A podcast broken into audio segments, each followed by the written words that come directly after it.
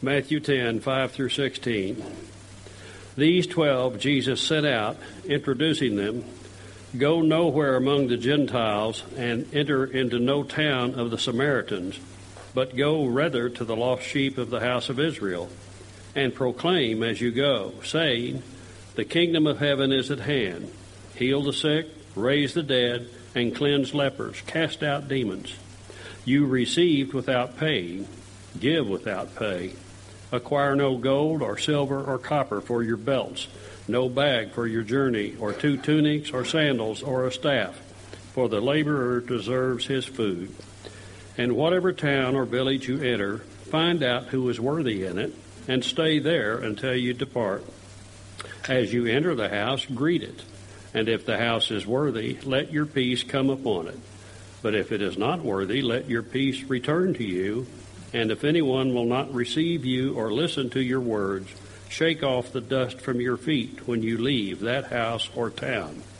Truly, I say to you, it will be more bearable on the day of judgment for the land of Sodom and Gomorrah than for that town. Behold, I am sending you out as sheep in the midst of wolves, so be wise as serpents and innocent as doves. The word of the Lord. Thank you, Lord. God's word.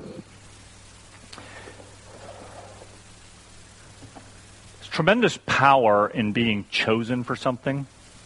I thought about this a lot. This is different from winning something. Like if you are the winner of the race or something happens, that's different. You earned it.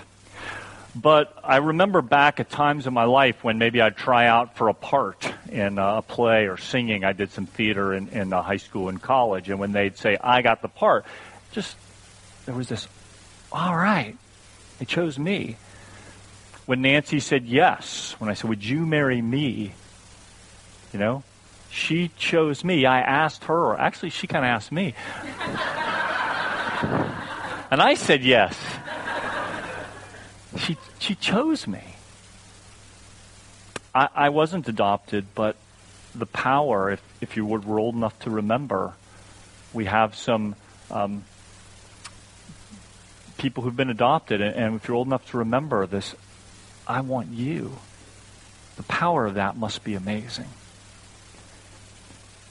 This morning, we're looking at, in the Gospel of Matthew, we're looking at what Jesus is trying to tell us, what he's trying to uh, Matthew is trying to explain what Jesus was about. And so we began with this idea of Jesus, the Messiah promised in the Old Testament. Then he teaches us what the kingdom of God is like. Then he lives it out and demonstrates in chapters 8 and 9. This is what the kingdom looks like. It, it, it looks like healing. It looks like being freed from bondage, from demonic things and other bondages. And it looks like living your life in an entirely different way. And then he says, Now I'm going to replicate what's going on, and I choose you. We end in, ended chapter 9 with these words. I'll go back to the very end of chapter 9. It says, He he looked up and he, uh, beginning of verse 36, when he saw the crowds, he had compassion for them because they were harassed and helpless like sheep without a shepherd. Then he said to his disciples, The harvest is plentiful, but the laborers are few. Therefore, pray earnestly to the Lord of the harvest to send out laborers into his harvest. Um, we talked about what that verse meant last week. You can always find the sermons on the website, livinghopeepc.org, or on iTunes or on Facebook Live. You can always go back if you if you want to hear things from this these messages. Um, and so he's he now asks these followers to pray that God is going to send laborers out. And then he says, and by the way, you're the beginning of the answer to the prayer. And in verse 10, he begins to name. He says he called to himself, this is chapter 10, verse 1, 12 disciples and he gives them authority over unclean spirits. Hmm, it's kind of what Jesus did. And to heal every disease, he gives them authority. That's kind of what Jesus did. And then he gives the names of these 12 apostles, these first, and then he, he names them out. Now, I don't know about you, but when I've been to job things, um, back when I was, especially when I was working in secular lines of work, we'd go for job interviews, and people would always try to sell, you know, their their company if they wanted you. Again, if they choose you and say you got the job, that's a great thing. But they're trying to say, well, we offer this and this and this, right? Here's our package. Here's your salary. Here's the benefits, right? This is why they want you. This is why you should come work for us. Boy, the, Jesus gives like the absolute worst package, salary package, right? Look, look at what he says. Okay, now I've chosen you and I've commissioned you, and he says, and here's, here's a job description. Here's the recruiting pitch. You're going to go to the Jews, who are the most resistant people ever to the message. You're going to preach that the kingdom of God is near. By the way, you're going to heal the sick, raise the dead, cleanse the lepers, and drive out demons. Now, if I said to you, Dave, just go ahead in your neighborhood. I'm giving you the, that now. I want you to go to all your neighbors, and I want you to uh, heal heal them if they're sick. I want you to raise them if they're dead. Raise them up, and I want you to you know just sort of do that. Okay? Sounds great. great. Would you feel equipped at that level to do so? I mean, that's outrageous. No humans in their own. I mean, it's like saying go out and do something you're completely ill-equipped to do. Just getting good. Now he gives you the compensation. Here's the compensation, verse 8. Freely, freely you've received, freely, freely give. That is code for you get paid nothing. Don't take any resources with you. Be completely dependent upon the kindness of strangers. It works well.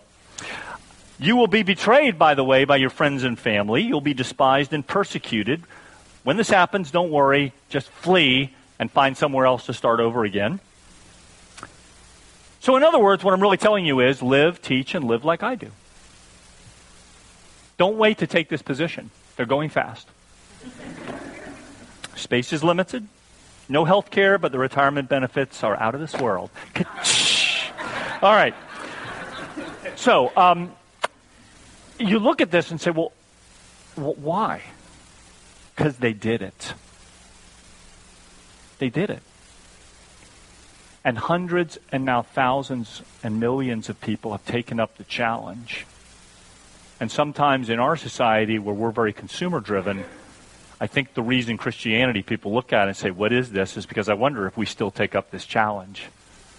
Or if we're trying to be sold, if we're really looking at this as, hey, well, what, you know, man, the Buddhists, man, they give me, I don't have to do anything for them. I just, one with everything. Well, I, if I go with this religion, what, you know, what does it offer me? Jesus said, I offer you one thing life. Because he says you're dead. Jesus didn't come to make bad people better, he comes to make dead people alive. He says you're spiritually dead. You have a veil over your eyes, you can't see. And I'm going to give you life. And it's going to cost you nothing and me everything. And now you get to go and love people, really love people, by being me to them.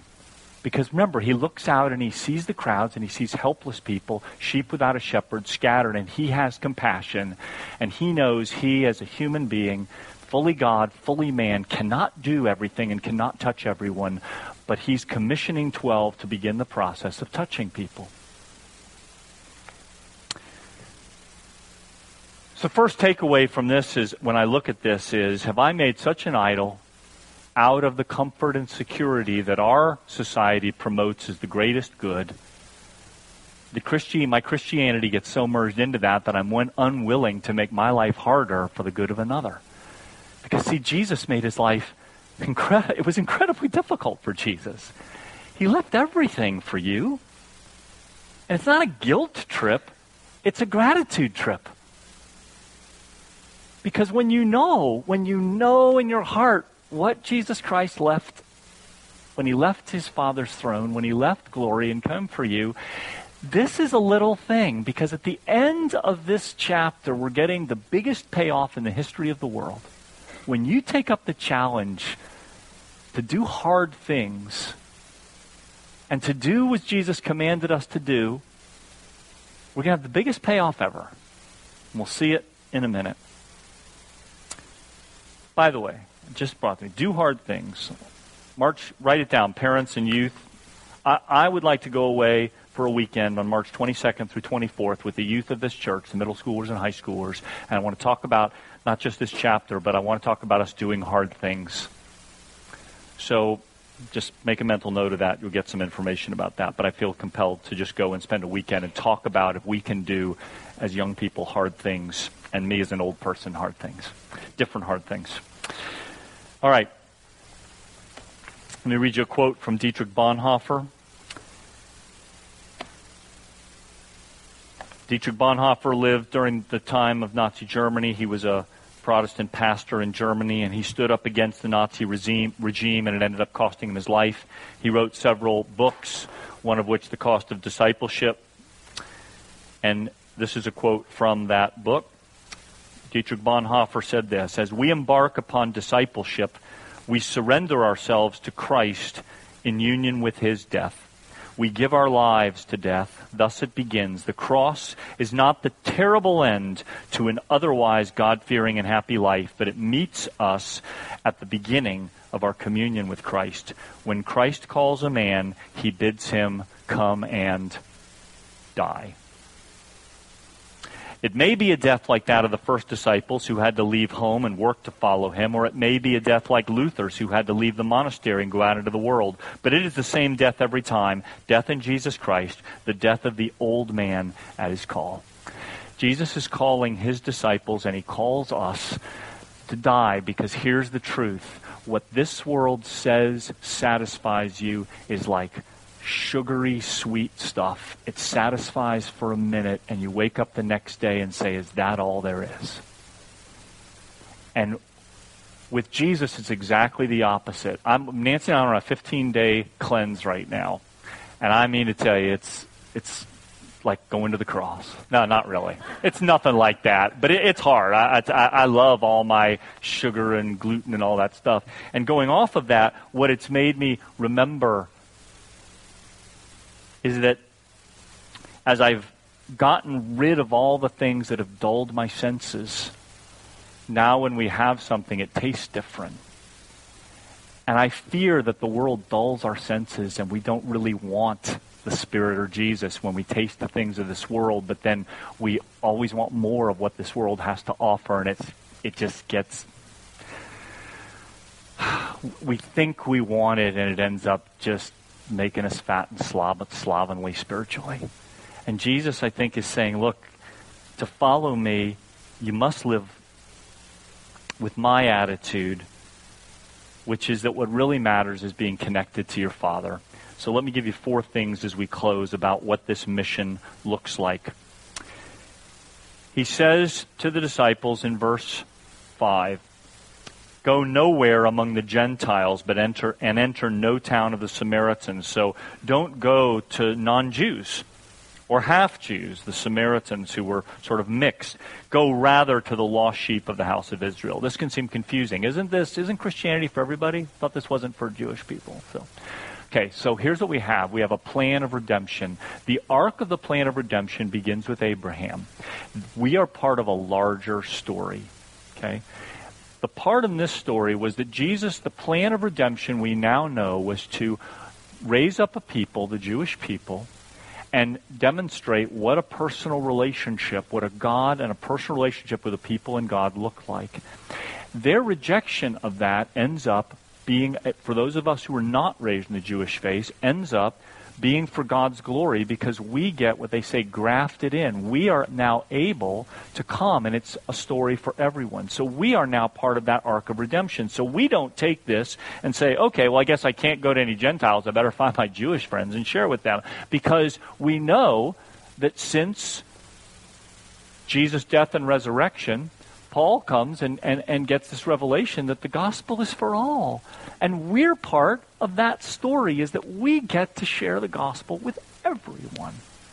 And so the first point is this you are part, this mission God gives us is rooted in a bigger story. It's not just about you and Jesus. It's about a story from the beginning to the end. And we are here in 2019 as part of this incredible story. Who is in your story? Who has God put in your path? Family, friends, acquaintances, people for whom you can pray and love? This is part of what we talked about last week. Do we have the ability to, to love those who are sick? Because he said last week we, in, in, in chapter 9, I didn't come for people who are well. I didn't, Jesus didn't come for people who are righteous. By the way, who's righteous? Nobody. So the joke sort of is in this. He says, You think you're righteous. Jesus comes for people who think they have a need. So don't look for people who are self satisfied. Do you know someone who's needy and who says, I have a need? then you meet that need. Be there for them as, to the extent you can. And by the way, you're bringing Jesus Christ into the mix by word and by action. So you get to be part of this larger story. Number second point is this. This mission, I said before, raise the dead, heal the sick. Dave, have you done that yet? What have you been waiting for? Have, you've had no. Uh, we are completely dependent on God's Spirit to fulfill this mission. You can't. All right, first of all, let me just take the burden off. You can't save anybody. You can't convert anybody. You can't argue anybody into the kingdom. You can't tell. You can love them. You can share with them. But it's God's Spirit that works in their hearts. But how will they hear without a preacher? And by the way, I'm not the preacher. Well, I am, but I'm just one of a couple hundred preachers in this room. It's one who speaks God's word. How will they hear? Don't believe the lie, okay? Well, I shouldn't say it's a lie. It's just a it's a it's an ill I think I don't I don't like the phrase of, you know, spread the gospel and if possible if you if you have to use words. I don't think that's right. I don't think that's scriptural. Share the gospel in word and in deed. Don't do like, well, I'm not going to say anything. I can just sort of live good life. How will they know unless you tell them? If you have a cure for a disease and you know the cure, what are you just going to walk around the person who's sick next to you and say, "See, I'm well, I'm, but I'm not going to tell you what I did." You know, I, I I know what you could do, but I don't want to embarrass you by you know telling you how to get well. If people are really dying and sick, we are doing them a disservice by just living our lives and not also saying, hey, by the way, the thing that's made me alive and that the reason that I have what I have is because of Jesus Christ. We've got to be able to get over our, our fear of saying it in a winsome way. We don't have to be screechy and argumentative. We can just share. And if people are uninterested, it says, just go on your way. But we're completely dependent on God's power. This is why he says, acquire no gold or silver. Don't take money. Don't take copper. Don't. It's not saying you can don't have to you know travel for the journey. Like it's it's it's a metaphor for what? Look at the end. It says. Um, no, you receive without pay, heal the sick, raise the dead, cleanse the lepers. I'm in verse 3. You receive without paying, give without pay. Acquire no gold or silver or copper for your belts, no bag for your journey, two tunics or sandals or a staff, for the laborer deserves his food. Okay? This whole thing is saying that we go not dependent on our own resources. You bring a lot of money and tunic and you rent your place and you do all this and you don't need anybody else. Just go depending on my spirit to lead you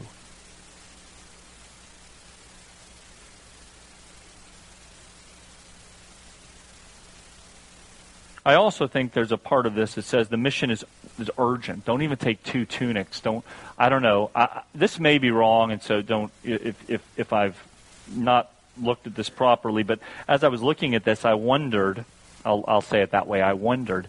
Is this saying, you know, if you pack for a journey, it takes time to pack? Taking all these tunics, packing up, and all this stuff. Is there an urgency to the journey that just get what you have on and go? I offer that to you. Maybe. I say that because sometimes I've taken so long preparing to do what God's asked me to do that I actually haven't done what God's asked me to do.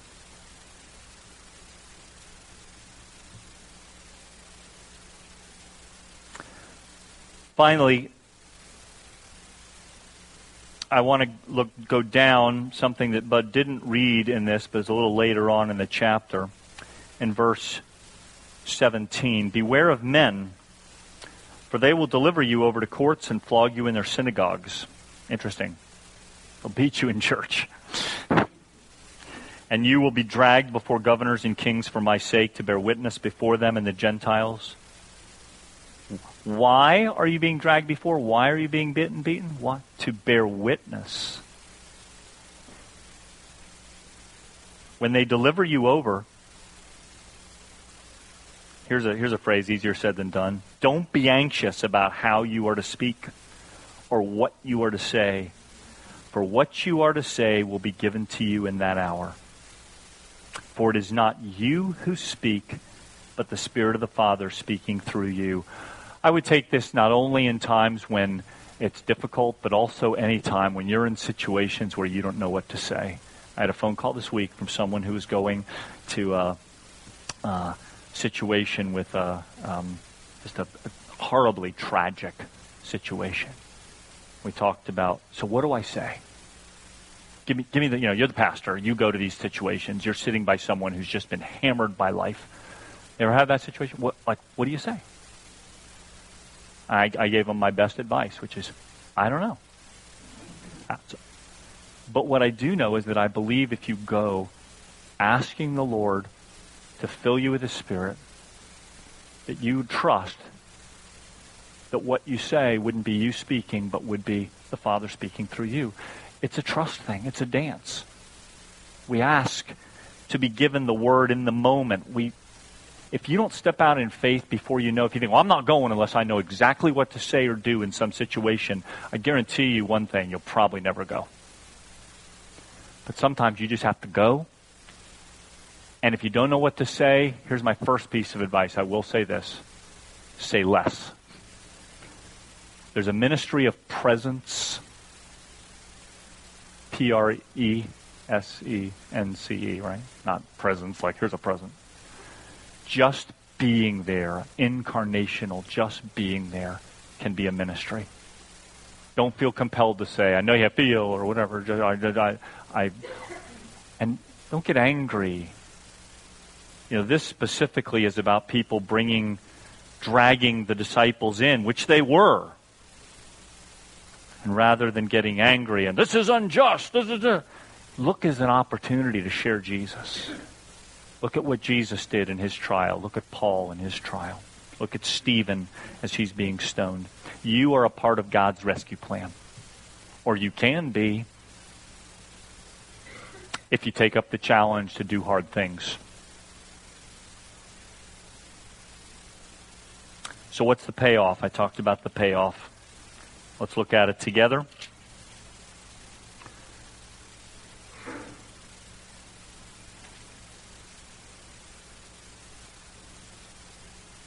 I took, I underlined it in the, my study Bible and didn't underline that verse in my other Bible, so I'm just look, glancing through till I find it.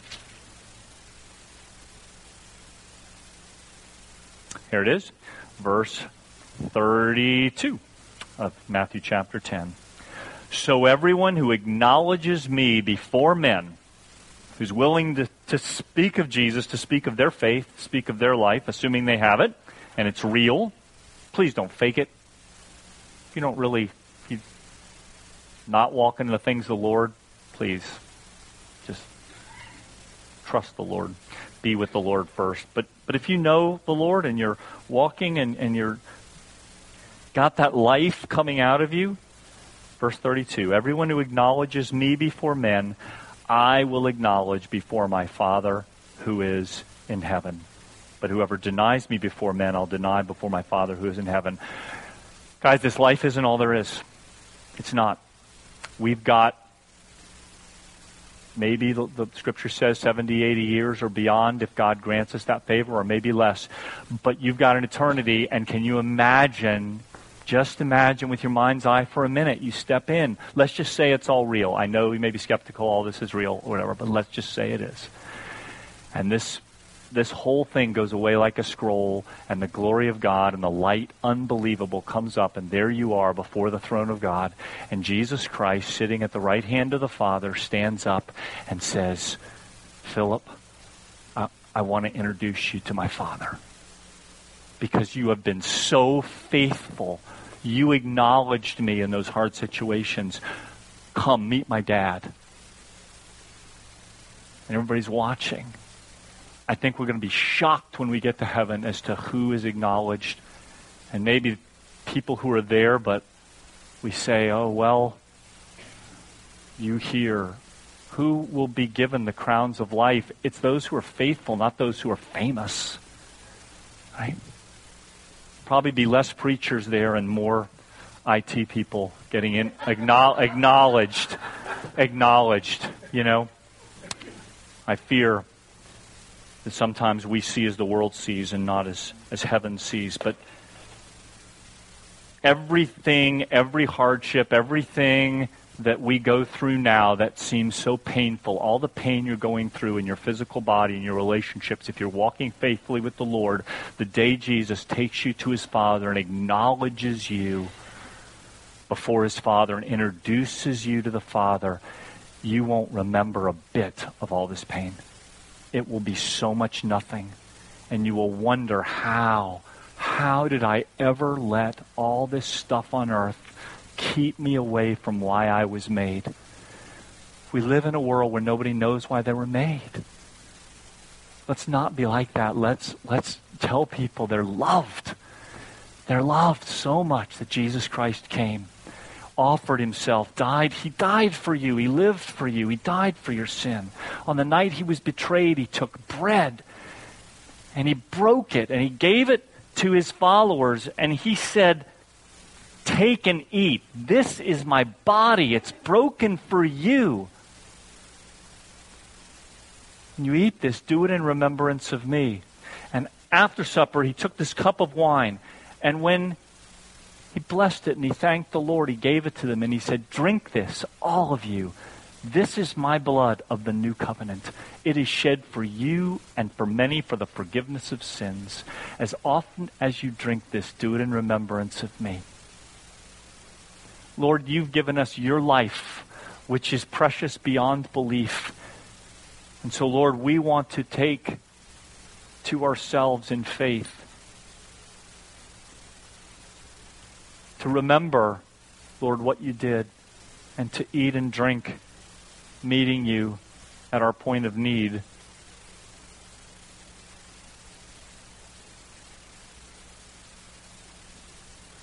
We give you thanks, Lord, for all this, for your life that's represented in these earthly things, in this wine and this these wafers, Lord.